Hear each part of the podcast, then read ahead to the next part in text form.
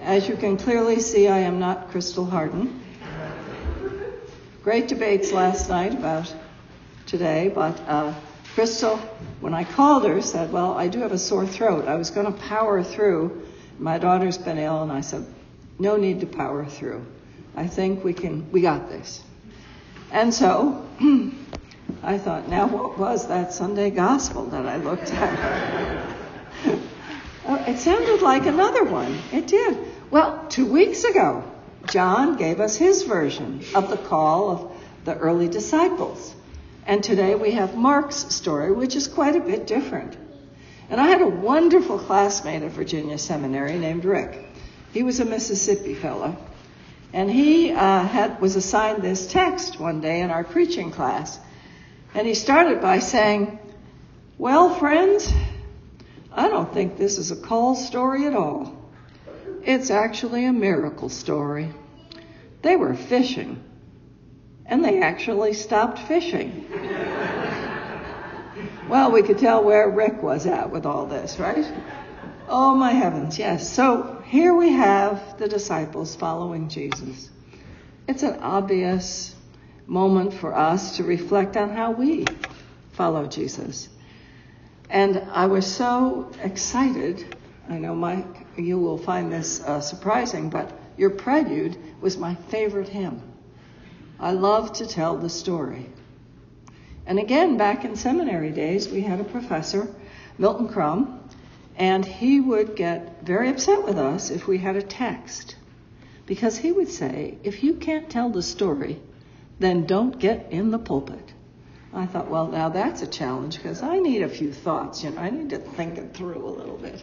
But today is more like getting in the pulpit and telling the story, to tell you the truth.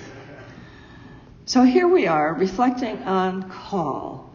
And as I did a little more serious reflection, I thought, now what is it? What's in my heart to share with my beloved community here at St. Michael's?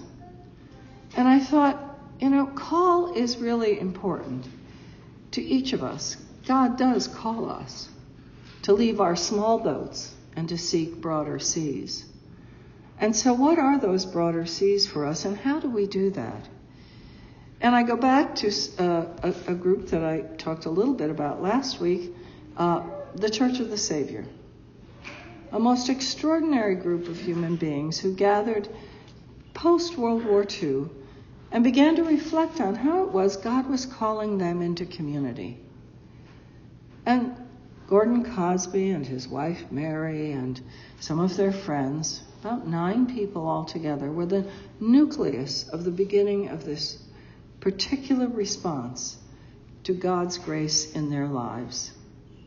And as they reflected, they came up with a commitment statement that I thought it was worth sharing this morning to think about these nine people in the early 1950s gathering in a house they'd purchased on Massachusetts Avenue as the center for their new church. They had no idea what it would look like, but they knew God was calling them together to be church.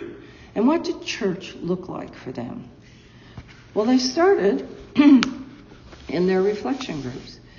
And first, they made this pledge we covenant with Christ and one another to meet God daily in a set time of prayer. Let God confront us daily through scriptures. Grow in love for the brotherhood and all people, remembering the command, love one another as I have loved you. Worship weekly, normally with our church. Be a vital contributing member of one of the groups. They refer to mission groups there. Give proportionally, beginning at a tithe of our income. Confess and ask the help of our fellowship should we fail in these expressions of devotion. I think it's a remarkable statement of faith, a remarkable way of each person made this commitment to God, to the community, and to the wider world. And as their, their work developed, they developed mission groups. Well, we might call them committees, but they're mission groups. And they did astounding work, and I recommend looking that up and thinking about it some more. The other theology they developed, and they developed it quite well, was that where we're called is where we are. Where our job is. That's where God calls us to tell the story.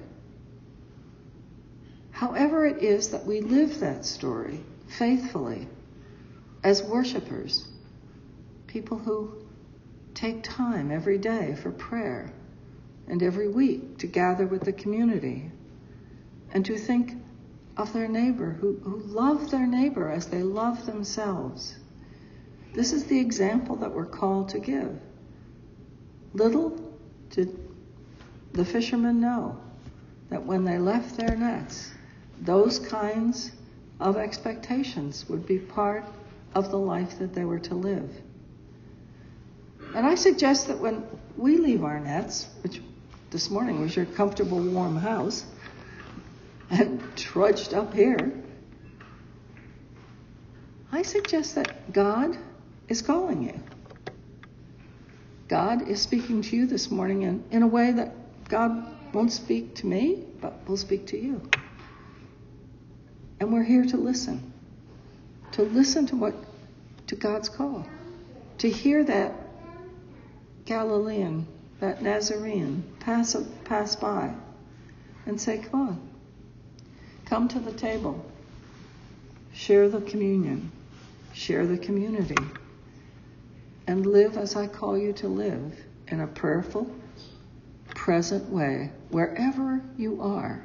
That's the sea that God has thrown you into. I don't know all the seas that you're in, but, uh, you know, government work, contractors, whatever it is, wherever you are, you don't need to go somewhere else and do something else. And I think that's a good Christian message for us to understand how it is that we are present in God's world and God's call to us. Now, Beth and I were talking a little bit before the service. And she said, Well, why don't you just sort of have a theological reflection with the community?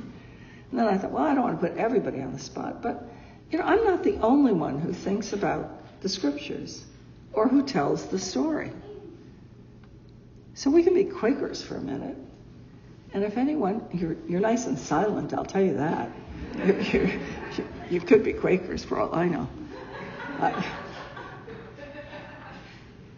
you might want to share something about call, about how it is God has moved you to tell the story. So we'll just take a few minutes and see if anyone has. You don't have to, no pressure. But I thought, you know, I do get sick of listening to myself. So let's, let, yes, sir. Yeah, uh, I think this is a really uh, important message. Uh, you know, I just started at St. Michael's almost a year ago now, and you know, live here, gone here, and as I've you know gone deeper into this community, gotten to meet all the great people who are part of this congregation, I've felt that pull to get more and more involved. And so, um, uh, you know, I learned a lot more about the outreach that St. Michael's does, and we want to be a part of that. So, thanks. Linda's welcome with me into that. He's but. But, but isn't his voice beautiful?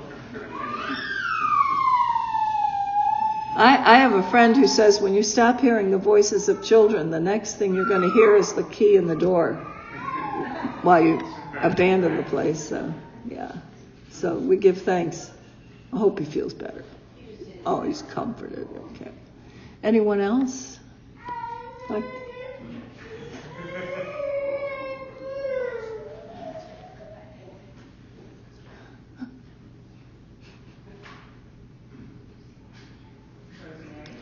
Dan. Uh, I just share that, um, you know, I think uh, we all live with uh, neighbors and community with our neighborhood, however that's defined.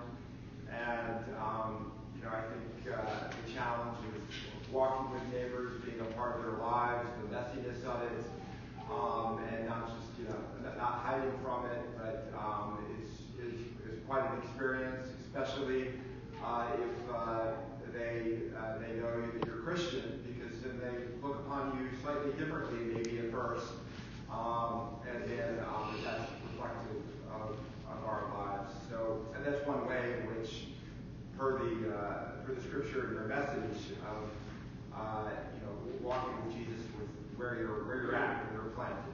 Mm. I would say that the only reason that I am in the choir is because I was called. This is, and it is done through no power of my own, for sure.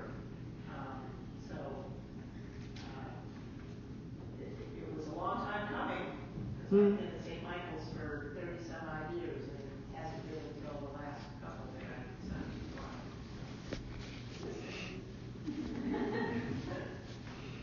Thank you. Anything? I'm going to save mine for the announcements. Ooh, Beth is saving her fire. Look out. All right. Well, let us offer a prayer. God, we thank you for calling us together this day, for the strange and wonderful world that we live in. We thank you for giving us the faith that is in our hearts. Help us, O Lord, to deepen that faith and to follow you more closely. We ask this all in the name of your Son, Jesus, who calls us every day. Amen.